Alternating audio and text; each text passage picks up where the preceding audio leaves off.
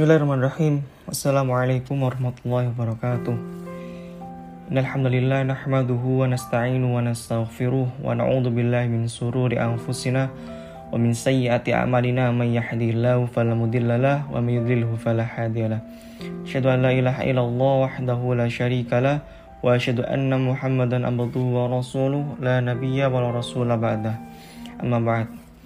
Alhamdulillah Imawan Imawati Ikatan Pelajar Muhammadiyah pimpinan daerah Sukoharjo yang senantiasa selalu dalam lindungan Allah Subhanahu wa taala. Pada malam hari ini kita dipertemukan kembali. Pada malam hari ini kita diberikan kesempatan lagi untuk senantiasa menambah wawasan hasanah keilmuan kita.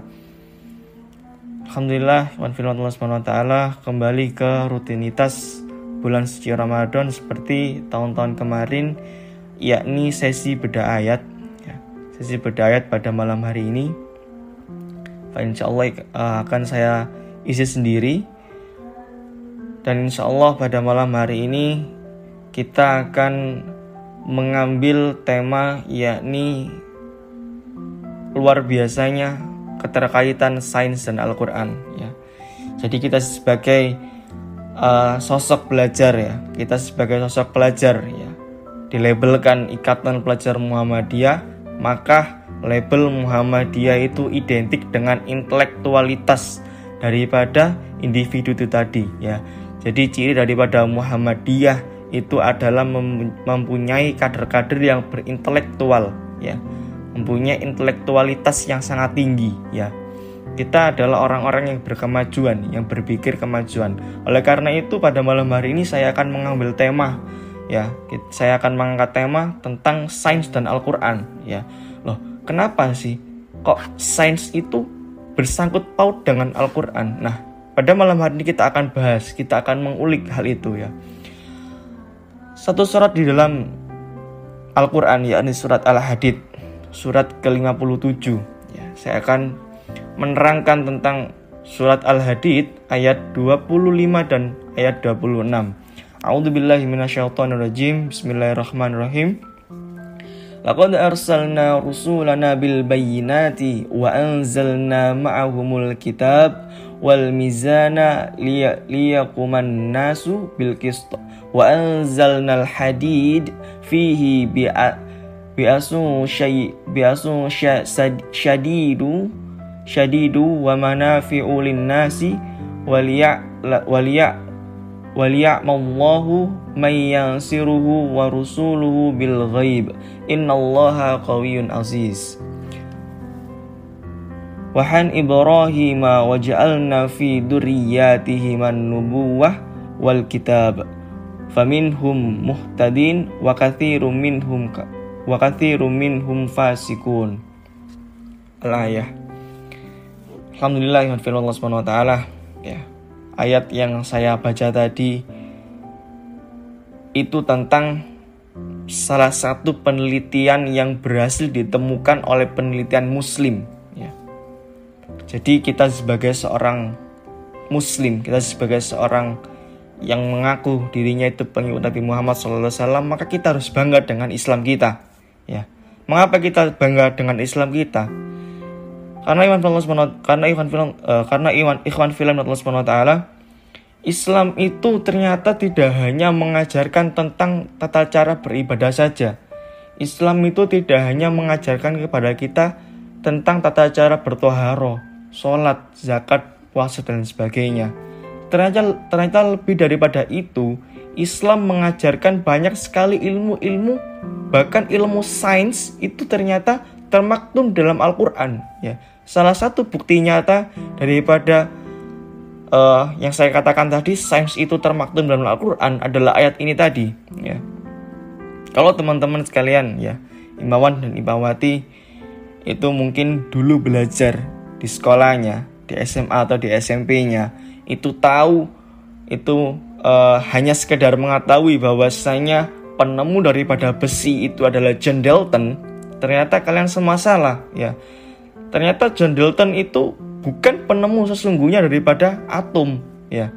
Kalau kita belajar lebih dalam kita mengulik lebih dalam ya ternyata penemu atom itu adalah Jabir bin Hayyan ya. Kapan Jabir bin Hayyan itu menemukan partikel terkecil ini ya? Suatu ketika Jabir bin Hayyan itu membaca surat ya surat dalam Al-Qur'an ya ini surat Al-Hadid ya. Sampailah ketika Jabir bin Hayyan di dalam surat Al-Hadid itu membaca ayat yang mengatakan wa anzalnal hadid ya sesungguhnya Allah Subhanahu wa taala yang maha agung ini ya telah menurunkan besi ya telah menurunkan besi nah dari ayat ini tadi, Jabir bin Hayyan itu penasaran, ya, ada apa dengan besi itu? Oh, ternyata ya, Imawan dan Imawati kata Bacar Muhammadiyah, ya. Di dalam besi itu adalah ada partikel terkecil yakni atom. Luar biasa sekali ya. Part e, di zaman dahulu.